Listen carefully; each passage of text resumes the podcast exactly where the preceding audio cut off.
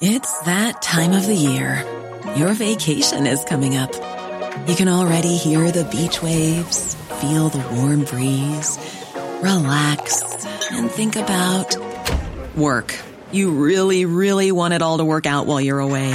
Monday.com gives you and the team that peace of mind. When all work is on one platform and everyone's in sync, things just flow wherever you are. Tap the banner to go to Monday.com. Hiring for your small business? If you're not looking for professionals on LinkedIn, you're looking in the wrong place. That's like looking for your car keys in a fish tank. LinkedIn helps you hire professionals you can't find anywhere else, even those who aren't actively searching for a new job but might be open to the perfect role. In a given month, over 70% of LinkedIn users don't even visit other leading job sites. So start looking in the right place. With LinkedIn, you can hire professionals like a professional. Post your free job on linkedin.com slash achieve today.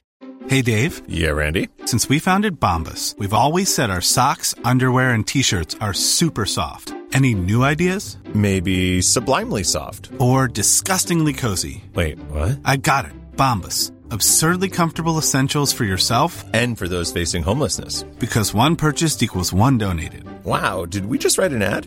Yes. Bombas. Big comfort for everyone. Go to bombas.com slash ACAST and use code ACAST for 20% off your first purchase.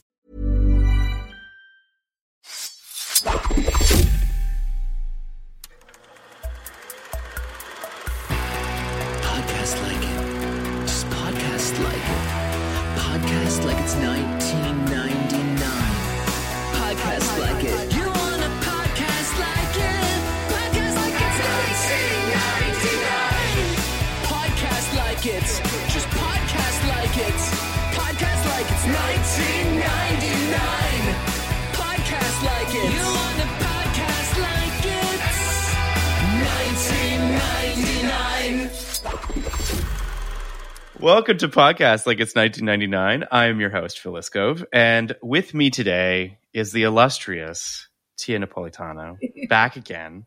Um, thank God. Uh, writer on Grey's Anatomy, Scandal, Station 19, Council of Dads, and the showrunner of Cruel Summer on Freeform, which will be premiering in the Cruel Summer of 2021, which we imagine probably won't be all that different from the summer we just lived through. Um, but putting that aside, let's uh let's go back to 1999 and to a kinder time perhaps four some anyway. Um we are talking about sex in the city's second season specifically episode 205 for women in a funeral. Um but before we talk about this specific episode i want to talk about you and sex in the city. When Uh-huh. did you first see it? And you know how did it change your life? Did it change the way you saw dating relationships empowerment of women and such Sure. So I was a little bit young. Um, Okay. How young?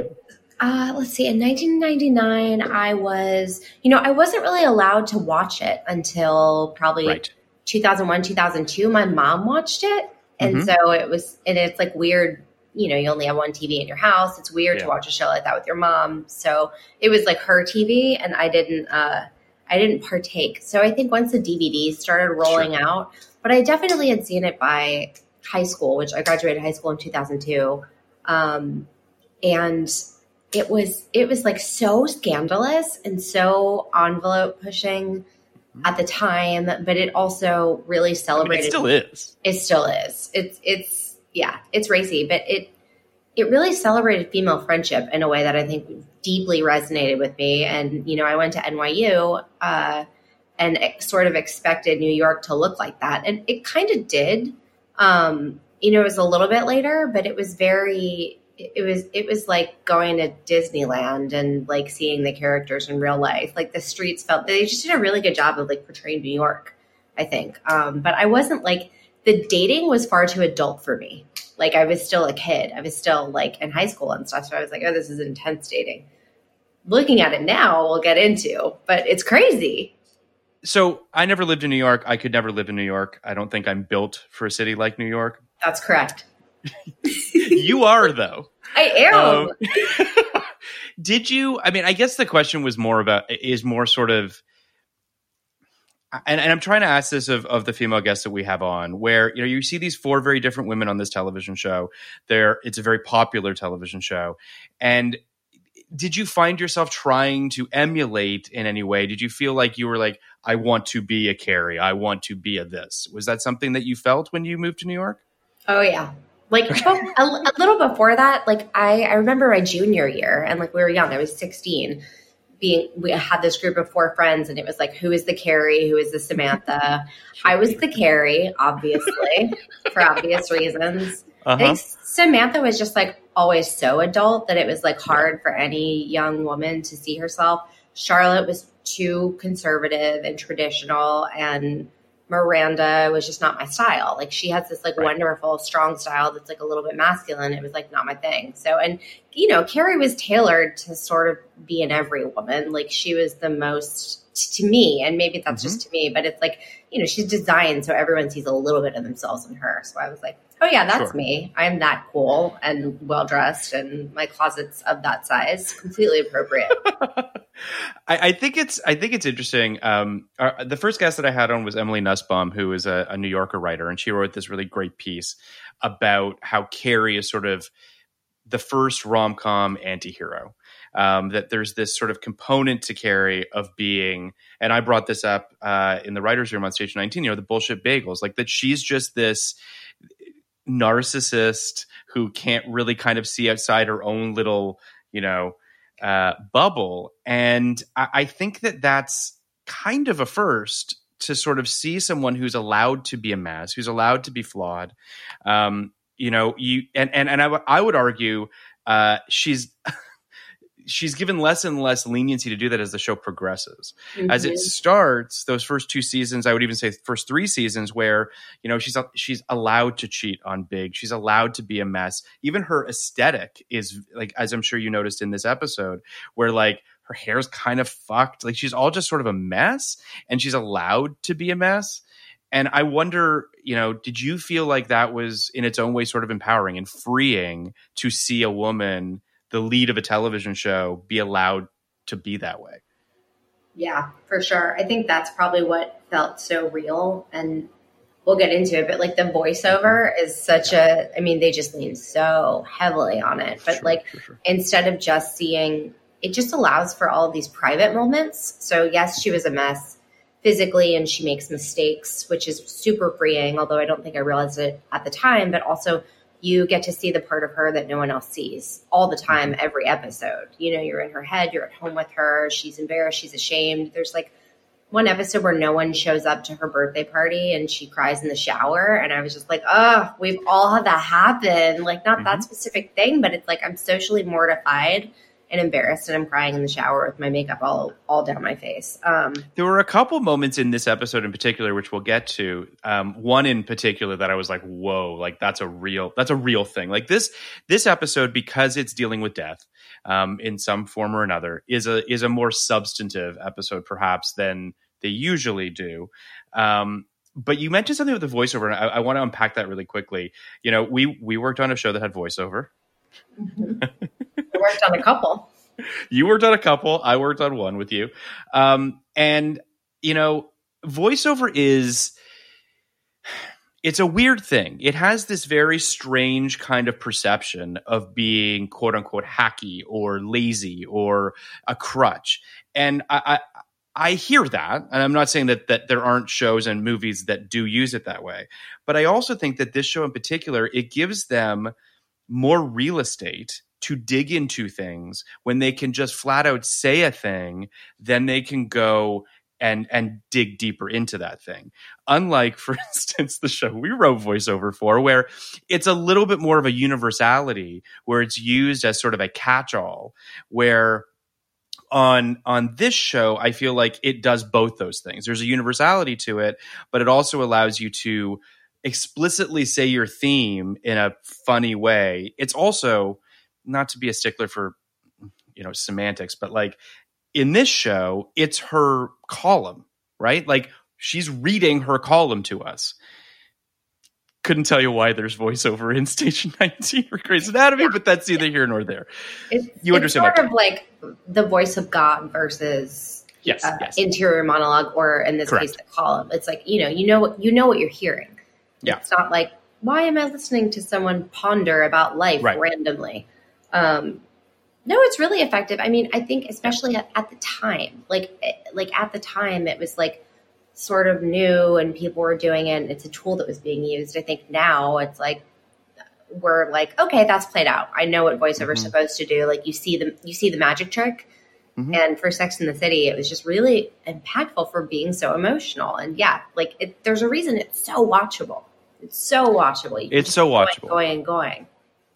I think that there's also, you know, I guess I keep coming back to sort of the logic of it. I think that today you can get away with voiceover if it actually serves a logistical purpose. And by that, I mean your character has a journal or your character has a vlog or there's some sort of a thing that the audience can kind of hold on to that's tactile, that the, the voice of God can be a little bit sort of, I don't know, not as effective. Let's just say that.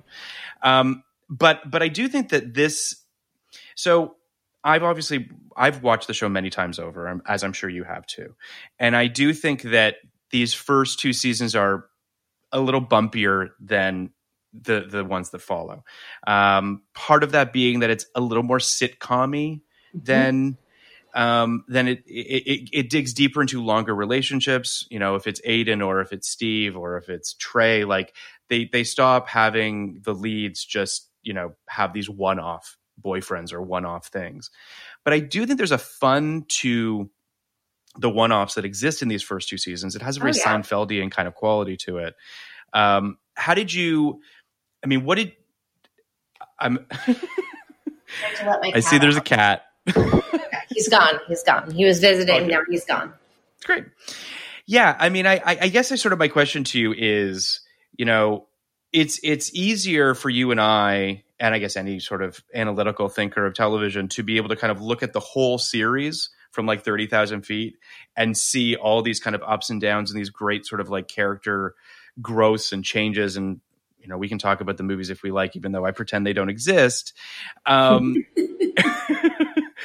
how do you feel? What are, what are your thoughts on season two? Like, how do you how do you feel about it?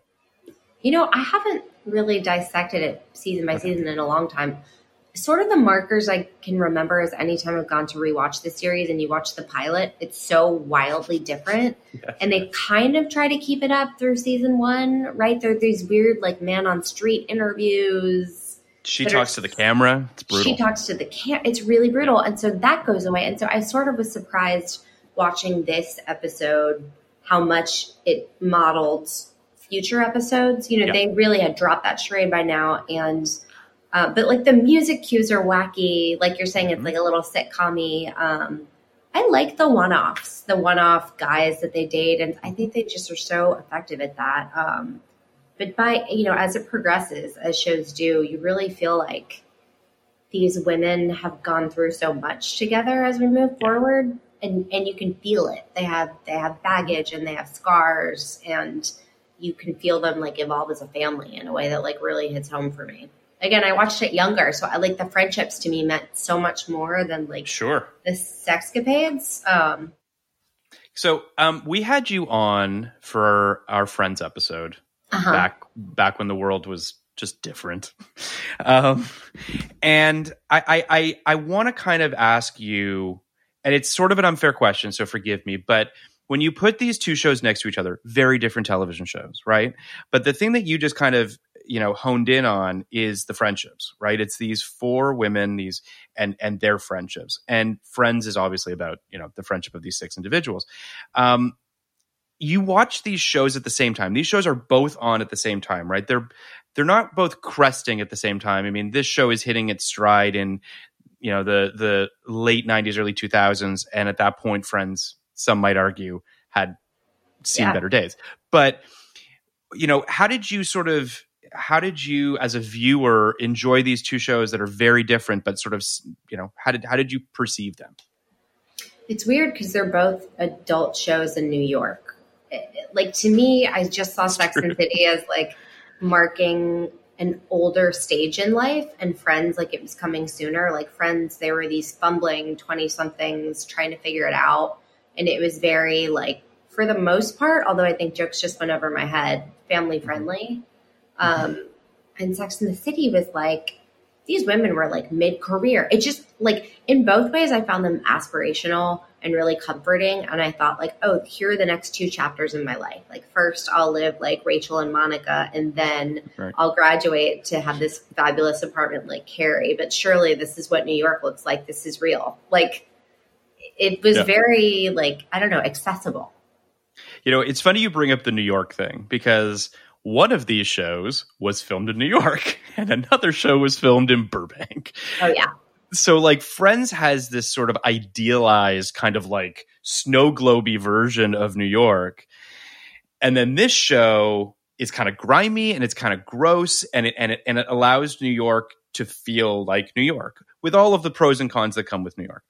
Um, and I guess that sort of makes sense, right? That Friends was this idealized perspective of your 20s where you'd live in this giant loft apartment in New York City with all your friends and get into high hijinks together and date. And it, it just, it was all great.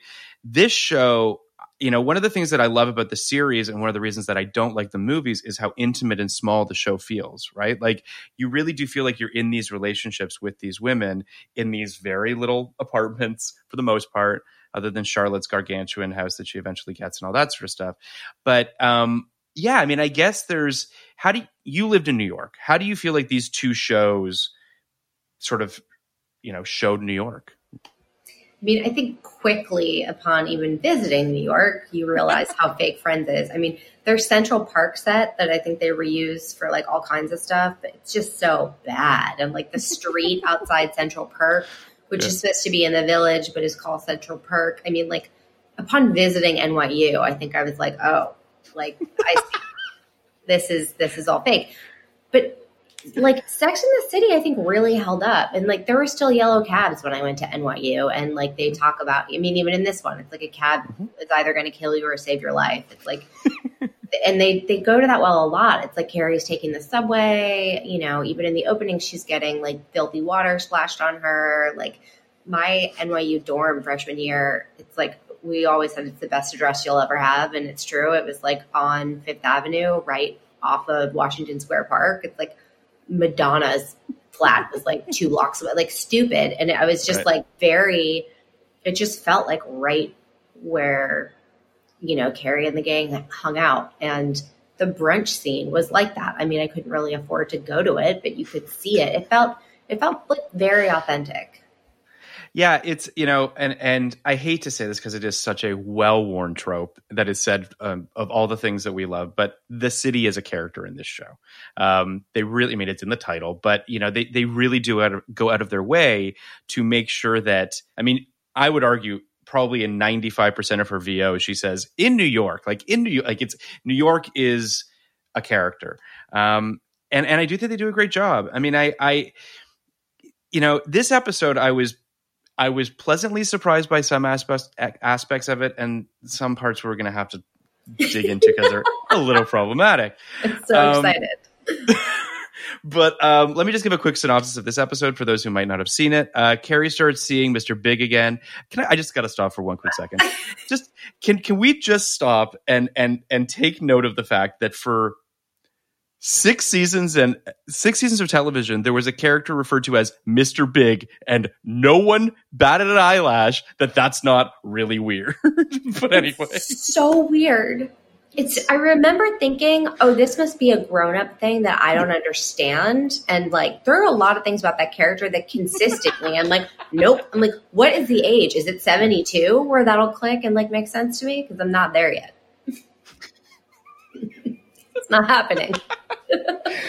it's ridiculous. Anyway, so uh, Carrie starts seeing Mr. Big again. Miranda buys her an apartment on the Upper West Side. Charlotte meets a recent widower at a cemetery, and Samantha's actions with a married man get her in trouble with the New York high society ladies who lunch, quote unquote, and only a Titanic star can help her out.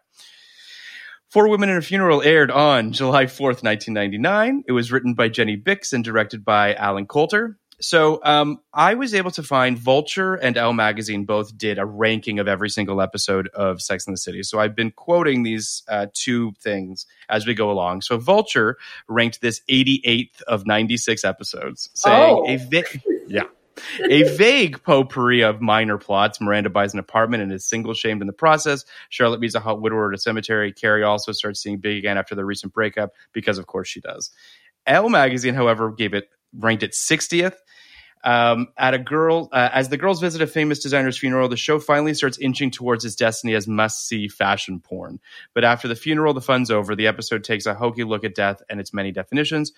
Um, I, you know, they're a little harder on it in a weird way, but also give it a higher rankings. I'm not really sure what to make of that. Um, I want to just talk for a second about like the themes of this episode, which essentially is how much time do we really have, and can relationships bring us back to life, give us life? our relationships everything? Is sort of the the two kind of things that this episode is speaking to. Um, you know, this show doesn't generally contemplate existence. It's not Yeah. it's not really an existential show. So for this episode to kind of go there, I was pleasantly surprised. But then there are times where it kind of doesn't really want to talk about these things. Um, Carrie and Big's dinner, for instance, where she's like, What's your version of heaven? And he's like, A bed, baby. And you're like, Fuck off. Like, what is this? so gross. It's so gross. I mean, I think they th- that Miranda choking on Chinese food scene stuck with That's me. the, It's that's like that's scene. where it's working, and I feel like that is something that really stuck. Like that possibility. Like I'm sure a lot of women my age and around my age, it just stuck with us. I had this friend who now is happily ever after married with beautiful children, and I won't name her, but she was like, you know, like 22 or 21, living in an apartment alone in New York, which is good for her. And she was like, Good I think I'm going to die alone with my cats. And it's like, who planted that there? You're 21. like, apparently this episode. But I think this that, but it's a real thing. I think it's a thing for single people in general. Like speaking as a man, I lived alone on various occasions. You know, I'm I'm not married. I don't have kids. I hope to have these things someday. But it is sort of, you know, it's especially now where we're all trapped inside our homes. This takes on a whole new level of of. But that scene, um, basically, uh, Miranda's eating some Chinese food. It seems, and she chokes, and she's panicked, red faced, running around her apartment like she can't breathe. She's able to dislodge it by like throwing herself into a into a moving box. Um, and then she calls Carrie in a panic, and she's like, "I was going to die alone. Like this is it. My cat's going to eat my face, like the previous tenant. Like it's it's, it's all going to be over." Um, that works really really well. Like that's right in this show's sweet spot, and that's why I'm happy that they went to these thematic places in this episode yeah. but then other things are are a little more heavy handed. Uh, for instance, Charlotte's storyline with this with this widower um, that so basically they go to a funeral of this fashion designer um, who, by the way, dies of a heroin overdose. like who we never met. never met, but like heroin's not this show. No, I thought that was so cool though. It's like he loved high fashion or whatever, but he, unfortunately he loved heroin more. I was Yeah. like, oh wow, like we're off Yeah. to the races. This is really interesting. Yeah, I was, I was like, I kind of took a second. I was like, wow, that's kind of crazy. Carrie then has a line that I loved in her first scene with Samantha. Samantha shows up wearing the couture of this designer, of course. Um, and Carrie says, uh, that that's the thing about New York. You're always more popular when you're not around. Yeah, It's a great fucking line. it's so good. But they go to this, they go to this funeral, which, I mean, it's a pretty small funeral and the clothes are not great. The clothes are insane. Also, it's invite only. I, I, is this something I'm missing? It's like there was plenty of space. Like I don't understand. It was invite only. Carrie got a guest. Samantha didn't get a guest. Like it was crazy. It's weird. Um, but Charlotte feels weird that she's not wearing a piece of clothing from this designer. So she borrows Samantha's hat, which blows off in the wind and blows towards a grave where she meets a man who's standing next to a grave um, of his dead wife. And uh, then in the limo leaving, this Charlotte tells Samantha and Carrie about this guy who's a widow, and they're going to get drinks. And like, first of all, I would just be like, red flag. Like this, everything about this is a red flag. But whatever. But then Carrie and Samantha tell her not to date this guy because she'll never be able to live up to the dead wife. Mm-hmm. Which all of this is kind of insane, right? I mean, this storyline is bonkers. It's really, really wild. I will say the widow slash divorced person of it all. I mean, Ned? I've heard, I've heard those conversations though of like, really yeah, weird. Yeah, I, but, but I, now I'm like, or did I just watch this TV show? like, did it just like bury down in my brain and That's just move fantastic. in? It's possible. Really possible. I mean, really I guess what's interesting about this show in general, but also and and the brilliance of this show ultimately, and and maybe this is just the brilliance of of good comedy writing, good sitcom writing, is that each of them exists in a lane, right? So you find a storyline that that underlines the Charlotte-ness of the world, and it's that she's willing to kind of turn a blind eye, and that she loves how emotional he is and how in touch with his feelings he is, and he's been married, which means that he's he's ready to commit. Like he's open just- to it. it's just all these things you're like but okay. I mean you you can see why she's buying into it and you can also see why obviously carrie and Samantha are like this is a terrible idea. Don't do this.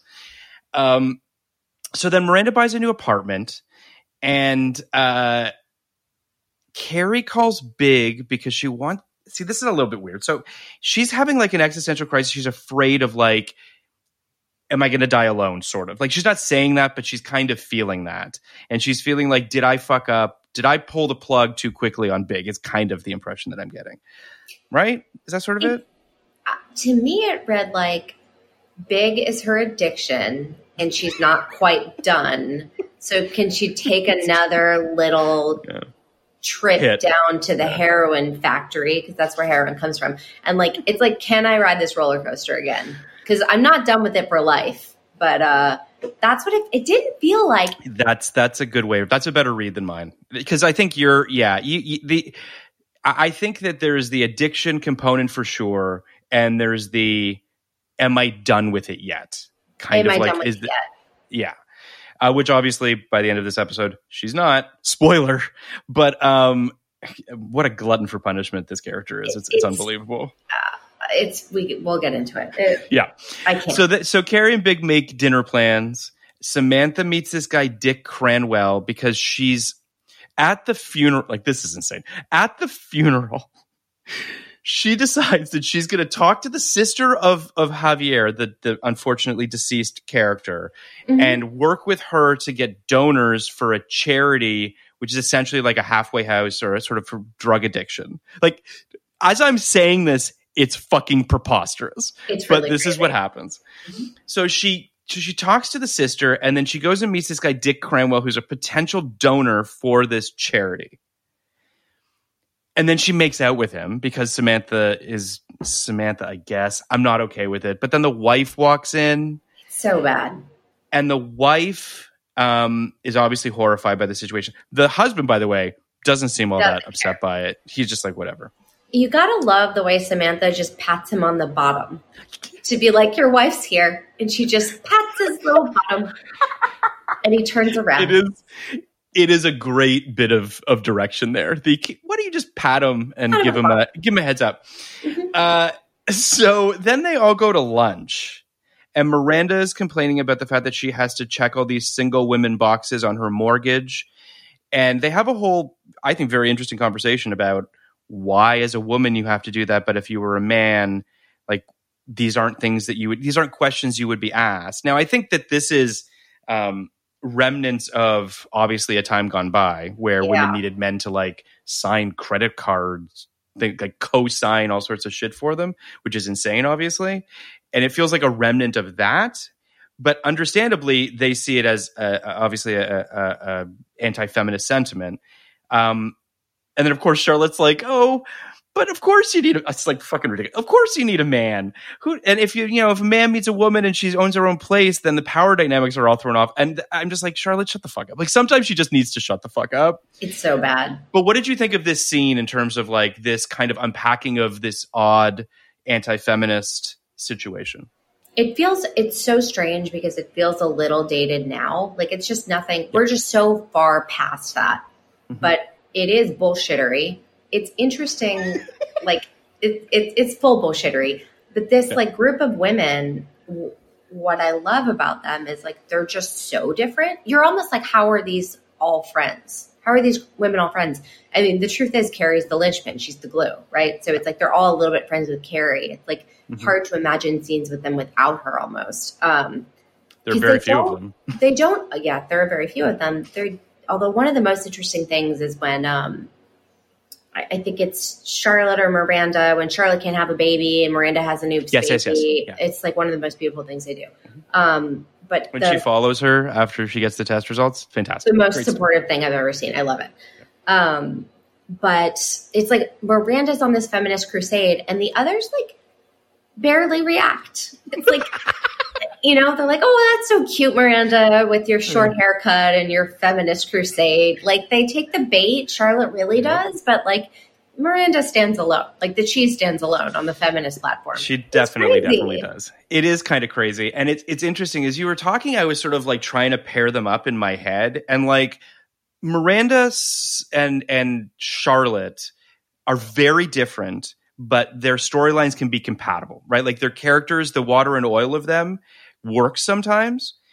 Samantha's the odd one out. She never has any scenes with just Miranda or just Charlotte, but she will have scenes with just Carrie.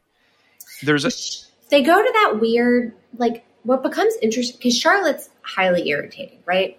The, the, she can, she can be. like the stick is just so far up this woman's ass and she's just holding on to these traditions that like are antiquated even for the time and they did this beautiful like what, what's compelling about her is she has a great heart and she's sort of desperate it's like you can Mhm. feel because she's not on top of the world she's not married yet and she wants to be and then she has relationship woes i think that's like your way into her and they do this thing later where they go to like a motivational dating speaker and Charlotte's yes, like, yes. I'm putting myself out there, and then the leader's like, Are you really though? Moving on, and and Samantha stands up for her, right? Is it Samantha or is it Carrie? It's Carrie. It's Carrie. I'm sorry. Damn It's it! Carrie. Yeah. But it was a very good argument. And I and and and it's a wonderful scene because Carrie takes the mic and she's like, she's fucking trying. She's like she's there. really fucking trying. And it's a great scene. Yeah, it's not Samantha. Samantha is Oh. kind of it's it's just it's unfortunate, but and this is actually a good segue because Samantha's character doesn't start great. Like they don't really define her particularly well. She kind of is longing for long relationships, which is completely something they throw away, or not throw away, but like delineate to in a more believable way. This is kind of an interesting episode because it feels like they kind they they finally own her promiscuity in a way where they're just like mm, kind of we need to talk about that but there there is they sort of want to define her as the quote unquote promiscuous one and that there's nothing wrong with that. Mhm. and there is nothing wrong with that but up top they don't really know what she is and she's sort of this weird kind of like life of the party but like what does it all mean type of thing. So Samantha's credit card gets rejected at this restaurant and she finds out she's been blacklisted by Dick's wife who's like some hoity-toity like I don't know high society whatever. Um we have to talk about this because it, I, I I was watching the scene and was just like I don't know what you're trying to say here. She essentially goes to talk to the hoitiest of hoity-toities, uh, Shippy Shipman, to talk to her and to convince her to like let her back in the club, right? Which Shippy's having none of because Samantha grabbed her husband's ass years ago or something like that. Mhm. And then Samantha goes on this about like if I just if I say I'm a whore, if I say I'm just this disgusting whore, will you just finally allow me back into high society? And I'm just like mixed messages. What are we getting at here? Like what did what was your takeaway from this whole quite frankly this whole storyline? What was weird? One, we have to talk about. I don't understand how it ended. I truly. Oh, we'll talk about that. We'll get to that. but this whole what it what it felt like is that there there are layers of New York, and there are mm-hmm. women like Samantha and Carrie and Charlotte, and to agree to a degree Miranda, who are single and on the social scene. Then there's a layer of grown up above that who are like dour grandma types, pearl clutching, looking like the queen, sort of, who control everything.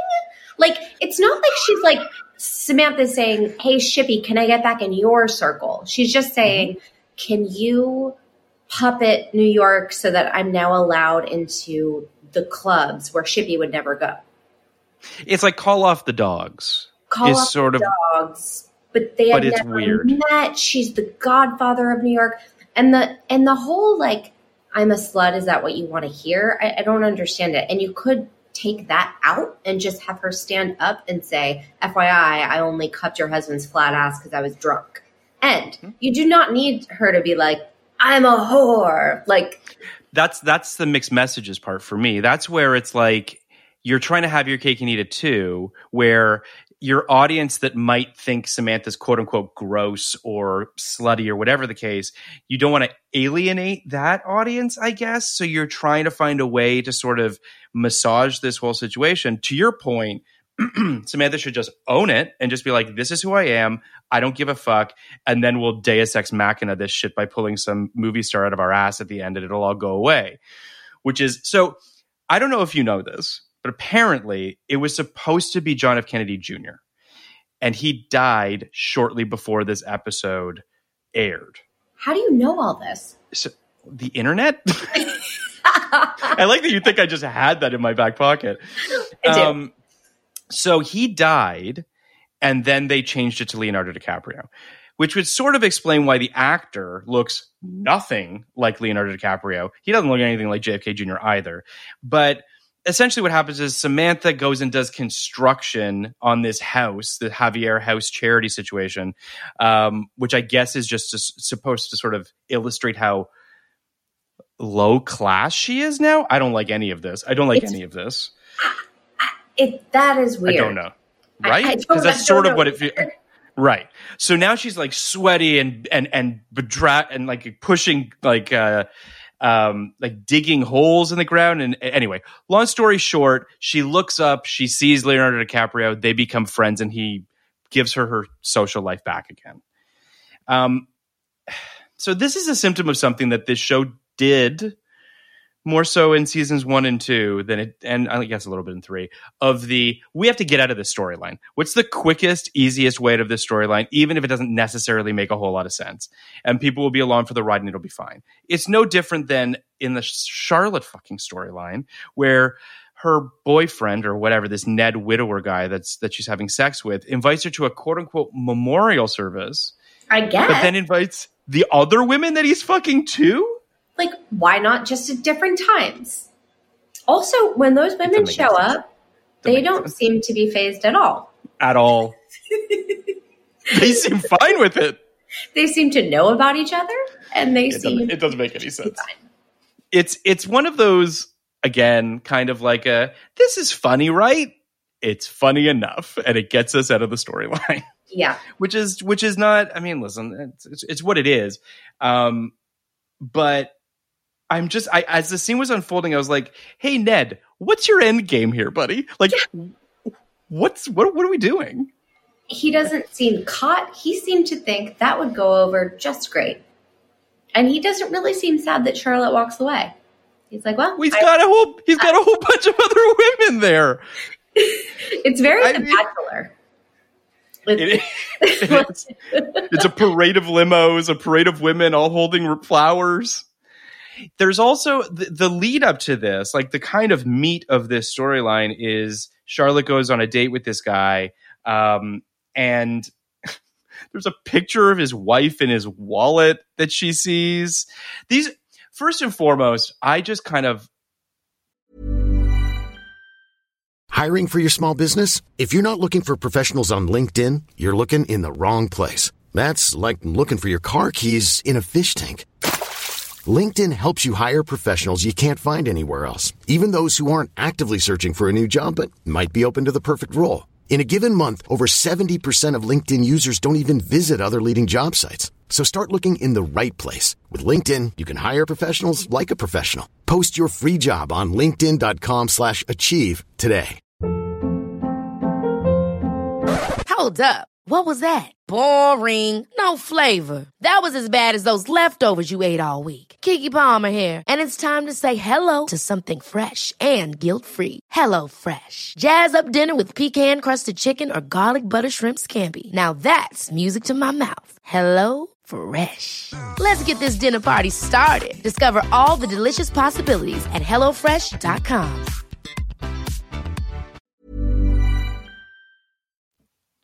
my brain goes to two places. A, if I'm Charlotte, the first thing I'm thinking is either A, he murdered his wife and that this guy's like some sort of a serial killer.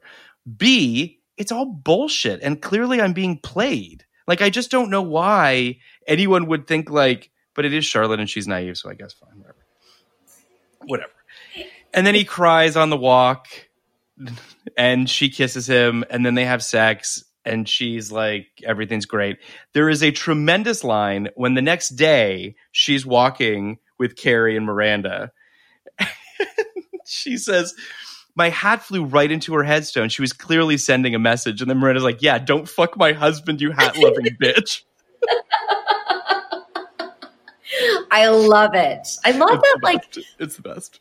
We make our own mistakes, especially around their age, I guess, which is kind of undetermined, but your friends can always see it and you just can't. It's like if we could only just manage, manage each other's lives, right? Yep. It's like, well, I don't know what I'm doing for me, but what you're doing is a train wreck. it's so crazy. Also, It's- it, does, it does a thing which I think I've talked about on this podcast before, which Mm. I hate the transition from tears to sex, and everyone does it. Why? Why am I seeing deep sorrow and then your boner? I don't understand. I feel like not only have you said this on the podcast, I feel like you've said it in a writer's room that I've been in with you. Like it feels like it's has to do it. Tears it's gross. are not gross. lube. Okay, separate, separate liquids. I just like. Tears are not lube needs to go on Molly's list from the writer's room of things that Tia said that are amazing. Oh my god. Yeah, no, I mean take it. Yeah, that's a really bad it, it's it's yeah, I guess part of it is it's lazy, I think is one of the things that you know what I mean? It's it's the one to one of it that you're just like, but that's not usually how it works. Like if No. someone's crying, I don't know. It doesn't it doesn't lead to sex as often as you would think in television shows. No, so lazy, so lazy and weird. it's pretty it's pretty lazy. I mean, but it it feels right for Charlotte. And then they had that huge the picture of the Yeah. wife, the headshot that's just Giant so picture. But I do appreciate that whoever calls out like, "Oh, so you had a threesome." That that's Carrie. Beautiful, beautiful. Yeah. It's like she was looking down on us and giving us her blessing. It's so gross. It's so culty. It's Yeah, oh, so 100%. culty and weird. For sure. Feels very uh, NXIVM. very uh, yeah. Very. it's very strange. Um, yeah, I mean, and then and then essentially Miranda. Um, so okay, Miranda chokes as we mentioned on the chicken. She survives, and then um, the next day she has a panic attack. I've never been more Miranda than I am than I am in this episode, where like she's having panic attacks. She she's scared of death. She doesn't know if she's going to meet anybody. This is the most me Miranda episode that there's ever been. But she has a panic attack. She gets in a cab. She goes to the ER. Carrie meets up with her, and uh, she explains how much money it cost her to find out that it was a panic attack. Um, and she says, I don't have anyone on my emergency list. It's my parents. And Carrie's like, You could put me on it. And she's like, You screen, which is amazing. It's perfect. It's amazing. It's also perfect that Hmm. you know when Carrie calls her or or Samantha, God damn it, Miranda calls Carrie after she chokes, Yeah. and they talk briefly, and Miranda's like, "I'm fine," and Carrie doesn't go over there, doesn't call No. her back. She's No. just like, "Okay, I'm just gonna sit here and think How about boyfriend." how about just the the how stupid Carrie's response of why didn't you call me and Miranda being like I couldn't breathe. It's so stupid. It's so Carrie's dumb. terrible in an emergency. Terrible in an emergency. Don't she should not be your number one call. No. Um Can we also awful. talk about? Hmm. Can you think of the other two TV shows who have used this exact same moment? And I'm not going to say who did it first because I don't know. I don't uh, I don't. Tell me what shows, please. Uh, Friends. Okay. Rachel goes to the emergency room. She Mm-hmm. has something in her eye. Monica has to fill out her health insurance form. So she's like, phone number. And then she says, emergency contact. And Rachel says, you. And Monica's like, it's me.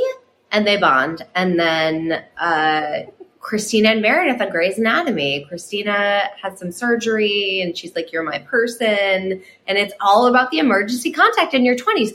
And it, I mean, it's a little crazy that it's all those shows. Also, these are three shows I've seen 50 times up and down. So, of course, I remember them. But it is in your 20s. It's like you just feel too old to be like, it's my mom, right? But if you're single, like, who the fuck is it? It's cute. Yeah, I mean, it's I like it in all shows. I I I I think so.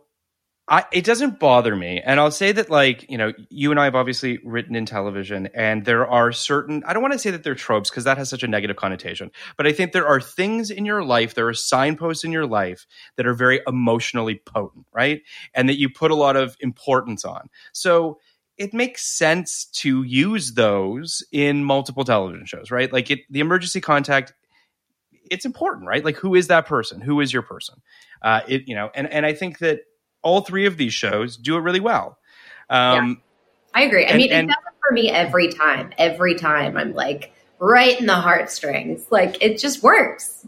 Yeah. Manipulating. I think it fun. it's also like it's it's a lens thing, right? Like every show has its own lens, and it feels like you know, as much as I don't really remember the one in Friends and Grey's Anatomy, I think that you understand the the tonal component of those shows and how they're telling it their way. Do you know what I'm saying? yes. so it it takes on its own connotation. Um, but yeah, it, it's it's it's a it's a great moment um, that leads to Miranda.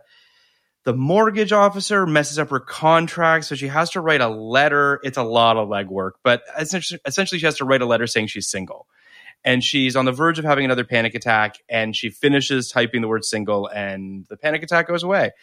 Uh, from experience, not a thing, but um, panic attacks don't go away that easily. But um, and you know they come back. But uh, I, I appreciated it as a device. I think it worked really well for Miranda's character. I think that um, you know I, I like the idea of. Miranda doesn't seem like a person that would put up with panic attacks, is the long and short of it, right? She's not going to allow herself to be controlled by an exterior source. And I think that I like that part of it.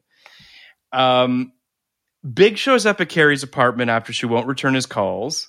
I can't. She open she opens the door and he goes, "Good, you're alive," and then tries to walk away. I appreciate. I liked Chris Noth's delivery of that line. It was it's funny. really good. Um, and then he immediately tries to fuck her because like it feels like that's all he ever wants to do. So he like immediately starts making out with her, and she's like, "No, no, no, no, we're not doing this. We're going out." And he's like, "Okay," disappointed, but like fine. So she takes him bowling, which is cute, I guess. They go bowling. It's cute. Um, it's cute. And at the end of the game, he turns to her and Big wins, and he's like, "So you want to play a second game?" Even though, or he says, "You ready to get killed again?" Again, Again. this is all lacking in subtext, but it works. They're cute to get like they have cute banter, and it works. And it's you know it's their way of being like, "We're doing this again, guys." I just I don't understand what Carrie in this episode specifically ever wants. Like she goes to a funeral and then she calls him and you're like this is interesting. Mm-hmm. And then she's like do you want to have dinner? You have no idea why. And he just names the time, the date and the place and that's great for her. Mm-hmm. And they go and it's clearly she's flirtatious, it's a date. And then he's like, Do you want to have sex now? And she's like, No, which, fine, conflicting feelings. But I was like, What did you want? Did you want closure? What, what, how did you want this to go? Mm-hmm. And then she decides to, in a bullshit move, just not take his calls for days. It's like, just pick up and be like, hey, that was a mistake. That went somewhere I didn't want it to. The end. No, I'm going to ignore you. Act shocked when you show up. And then she's like, I'm gonna I took him on the least sexy place possible, where she proceeded to flirt with him mercilessly. It's mercilessly, and then fuck him after. Yeah. But, and then they fuck. It's like what what it, It- it seemed like she wanted to fuck at the beginning and then she fucked at the end. The journey is confusing. I mean, this is this is a bigger question that I that I do want to unpack with you, which is sort of the Carrie. Um, does she ever know what she wants? Are these mind games or are they not? Is she really cognizant of what she's doing, or is she just flighty and flaky? Um, I don't really have answers to these things, but I would also argue that all of these traits make her human. Yeah. You know, it really is something that this is a conversation that was totally happening 20 years ago and we are still having it now. It's like the show has the staying power of we're still like, but what does Carrie's heart want? Like, still. Uh, it does. It makes her really human. It makes her, it, it is really flawed. There isn't like that direct arrow or you can just like get on the train and understand. I mean, you're with her the whole time, but you're like, girl, what are you doing? Grab the wheel. Um, it works. Well, can I, here's a question for you. Um, how did you feel about the series finale? Oh God! It she goes back to Big. Is that we learn his fucking name? yeah, John. And it's John. Yeah, Like- John. You really, yeah. John Preston something. John? John James Preston the third. Yeah. Um. Well, okay, but I, the reason I asked the question here is because this does speak to what we were just discussing, which is what does Carrie want, and th- there's an argument to be made, and and and uh, Emily Nussbaum makes it quite well in her in her New Yorker article that that Carrie was just never supposed to end up with anybody. That that there is a component to Carrie of a restlessness and a and a and a desire to be wanted, but unsure of how to entang- untangle all of these feelings. Um, you know, the show dips its toe into some of her perhaps issues with her father at a certain point in season five. But again, I'm not really sure that that really illuminates much. Um, but there's an argument to be made for whether or not sh- the show pulls its punches at the end and pairs her up with Big because they think that's what the audience wants, and it's not necessarily what makes the most sense for the character. Um, and then you see in the two fucking movies afterwards that she's 10 times more aimless than she's ever been. She doesn't really want to be married. She seems to be, you know, unhappy in marriage on top of everything else. So it is very odd. Um, but in talking about the series, which is far better than the movies, I think that the series tries to have its cake and eat it too, which is she, it's the whole fucking Paris thing. He goes to Paris, he finds her, she flies back to New York, and then he, at the end, she's on the phone. He's like, I'm moving back to New York, baby, from California or whatever what I like about that ending is it doesn't necessarily mean they end up together forever. Like there's an ellipse to it. There's this idea of if you want to believe that they get back together and everything is wine and roses, then you can. Uh, the movies make it too finite. The movies literally pair them up, and it just it's just not great. Um, but this is sort of the bigger question I have for you, which is sort of as a series, did you feel satisfied with the way that it resolves itself? Did it work for you, or did you feel as though um, you wanted a different ending? It's partially, you know, I think the open ended. I, I think it was a smart ending. I think it it did. It it is kind of a a weenie move where they it is like you can have your cake and eat it too is what they're trying to do, and so you kind of do neither. But also, it it's him or the or the French dancing man. It's like the He's, uh, the he's other- Russian, but yes, like the French dancing man. like it's not like okay one it should have been big or no one big in herself big in the city right? Like it that should have been the choice and i would have been more down for i would have cared more but it's mm-hmm. like it wasn't even aidan it wasn't even the city or herself it was this little this little shrimpman just he didn't seem nice or attractive. She didn't seem to like him or belong there. Like it just seems so obvious that you're like, well, if it's like you know McDonald's or Burger King, I guess I'm getting McDonald's. Like it was. a I mean. Petrovsky was not great. I think we can both agree that Petrovsky was was not great.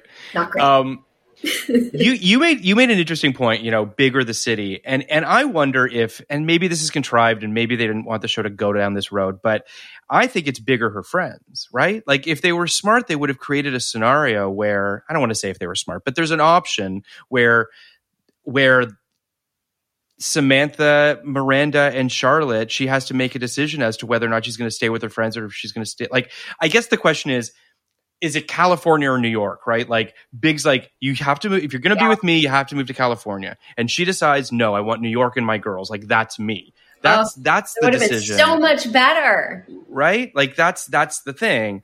Um, and fuck Big because he puts her into an ultimatum and this that and- right. Like that that to me is the right ending. But yeah, It is weird that it ends in Paris, right? Does, does she come home or do they end up? no, she comes home. She, She comes comes home. She, they, he, she, the whole thing's in Paris. He goes to Paris, chases her to Paris. She sort of gets slapped by Petrovsky. It's like this half slap sort of oh, thing where it's like Oh, Yeah, he yeah, yeah, accidentally yeah, hits her, yeah. and then it's ugh. and then basically she flies back to New York. There's like the big montage. She gets to hang out with her girls, and then he calls her and says, "I'm moving back, baby."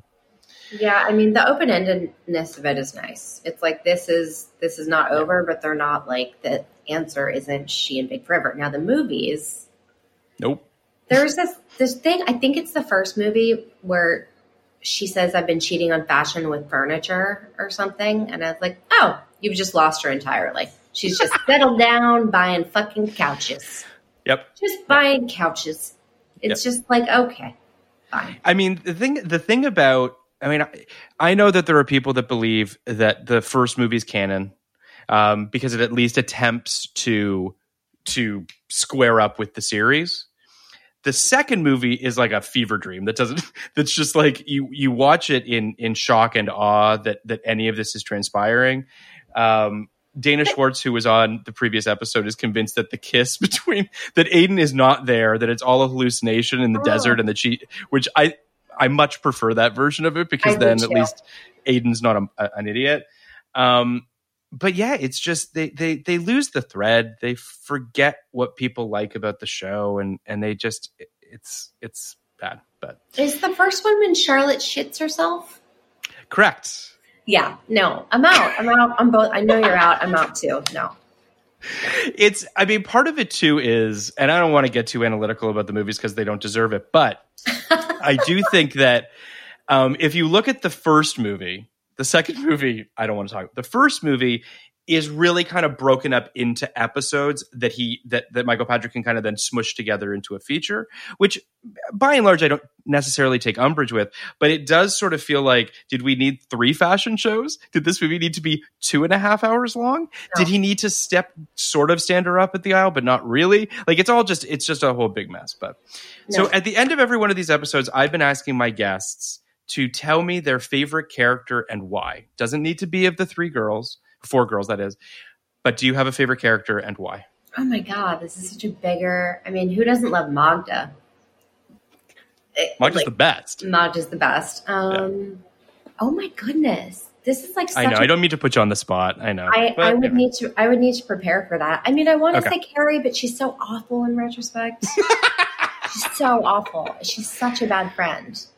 Um, who comes along? Sometimes she's not a bad friend though. Like we just talked about that moment with Charlotte. Like it's not that Carrie is total a total garbage person. She does make bad decisions.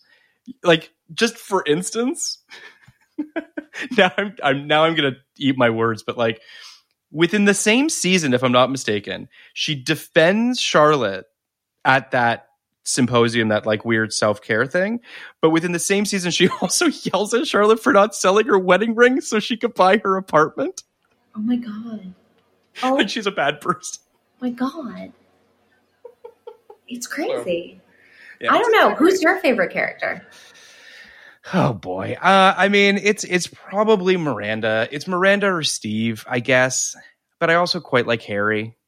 Like it's the thing about Miranda is that um, her uh, her style of comedic delivery is far more my thing. Like that droll kind of like weird sarcastic humor. Um, what I like about Steve is that like how carefree he is. Like there's just something very sort of like it's all going to work itself out. It's all going to be fine. Um, and then Harry's just like a good Jew. He's just a nice Jewish guy who just you know. So I don't know. Those are I those love are it. I love when Harry sits naked on Charlotte's furniture. Correct. That's that's very nice for me. That works. I, you know, my my hope is, and and you know, we'll, we'll see as the as the miniseries progresses. My hope is to get some people from the show, writers, directors, maybe some cast. But you know, one of the cast members that I would love to talk to actually is Kristin Davis because I think that Charlotte's character perhaps goes through the most growth of any of the characters over the course of the series in terms of where she starts to where she ends you really start to see someone who who looks within themselves as to what's important to them and why it's important to them. Um, so yeah, I don't know. Take that for what it's worth.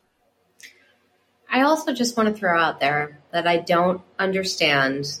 I don't understand Aidan on any level. And I really don't understand Chris Noth. Like, that's another one who, when I was younger, I was like, oh, this is someone who's attractive to like adult women. Like I'm just not old enough yet. And watching it now, I'm like, you're sorry, Chris Noth out there, but Mr. Big, I'm just like, what what is the appeal of this guy? It's so weird. And she makes some weird reference to him being older than her, that that's like sexy for her. It's just so weird. It's so weird. You have no insight for me.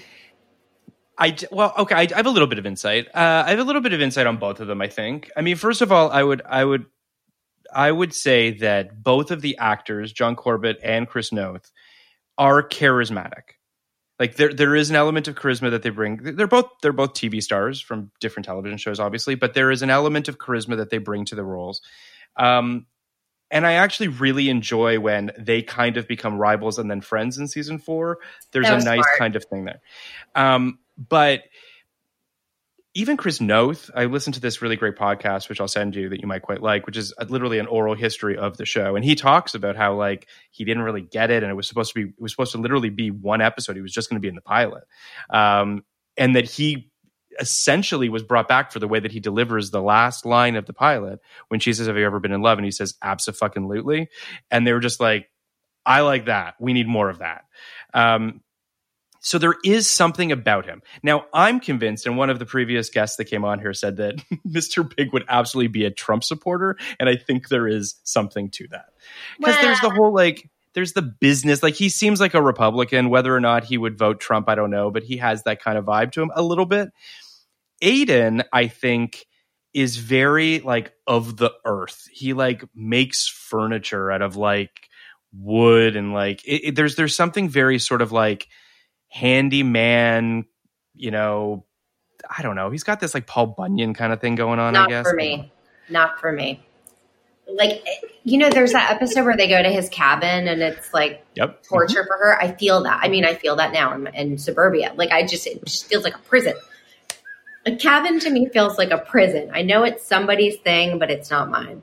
And I just want to say one more thing. Please.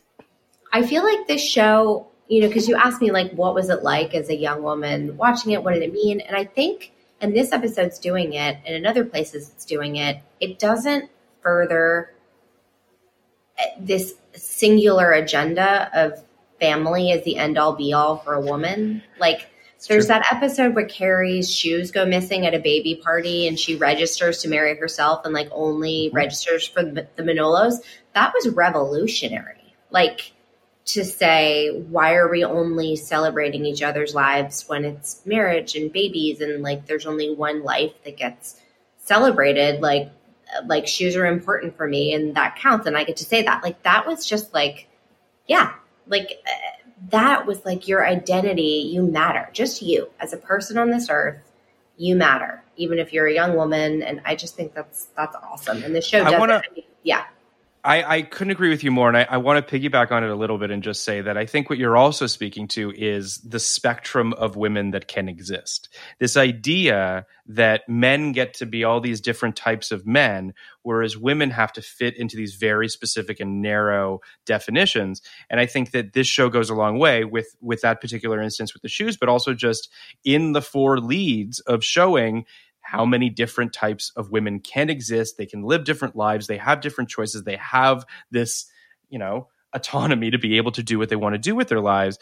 And I think part of it is, you know, part of it is why, if I'm being completely frank, why I prefer writing female characters to male characters is that, you know, the choices that you have to make as a woman, and when I, I don't say you, I just mean a woman, you know, if it's this idea that you have to choose between a career or being a mother. Like these ideas these preconceived antiquated ideas um, are kind of thrown to the wind in this show which i think is one of the great things about it and why i think on top of its audacity on top of its sort of like sexiness and this that and whatever and being very funny i think why it stands the test of time is exactly what we're talking about. It's those moments where you saw that when you were whatever 14 15 18 years old whenever it was and it sort of you know imprinted something on you where you were like, wait, yeah, fuck. Why why does she have to have kids? Like why is that a thing? exactly. And it also like so- it, just bums me out. It's 20 years old. You know, it's like Hmm. it, it just shows how important representation is in the media. And then you go, well, this show's also really fucking white and like Oh, I was I was just gonna say like incredible bummer. Yeah, like the white New York that Yeah. has been painted and continues to get painted is just goddamn ridiculous. So we are doing I better. it is Yeah.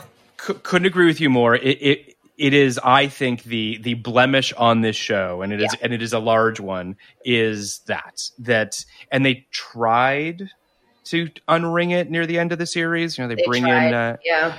um uh what can't I think Blair Underwood. Like they, Yeah. they they they do what, but but it's it's a little bit too little, too late. Yeah. Um, but yeah, I mean, I I agree. And then I mean, don't get me started on how they show Abu Dhabi in the second movie Oh my god, we can't even talk about it. It's so, so like they just they they they are not great at cultural distinctions and and what have you but they went but but you know to to end on a positive i do think that from a uh, a women's perspective and from a femininity and sure. and all of that I, I think that they went a long way but thank you for being here tia i know you i know me. i know that you have a million things to do for your show so i appreciate you taking a little bit of time to to talk about the show with us Thanks for having me anytime. And, you know, everyone can look forward to me coming back for the talented Mr. Ripley again.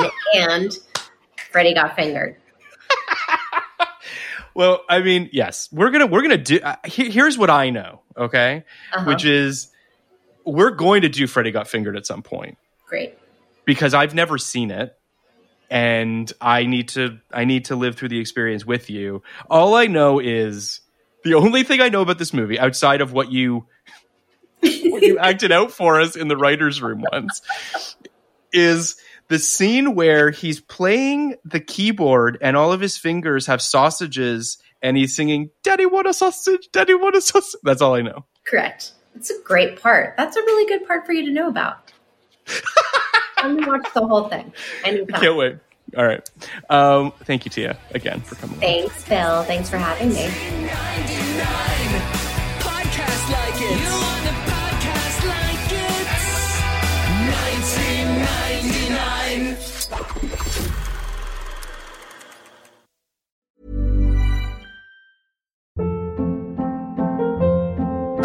Hold up. What was that? Boring. No flavor. That was as bad as those leftovers you ate all week. Keke Palmer here, and it's time to say hello to something fresh and guilt-free. Hello Fresh. Jazz up dinner with pecan-crusted chicken or garlic butter shrimp scampi. Now that's music to my mouth. Hello Fresh. Let's get this dinner party started. Discover all the delicious possibilities at hellofresh.com. Planning for your next trip? Elevate your travel style with Quince. Quince has all the jet setting essentials you'll want for your next getaway, like European linen, premium luggage options, buttery soft Italian leather bags, and so much more. And is all priced at 50 to 80% less than similar brands. Plus, Quince only works with factories that use safe and ethical manufacturing practices. Pack your bags with high-quality essentials you'll be wearing for vacations to come with Quince. Go to quince.com slash pack for free shipping and 365-day returns.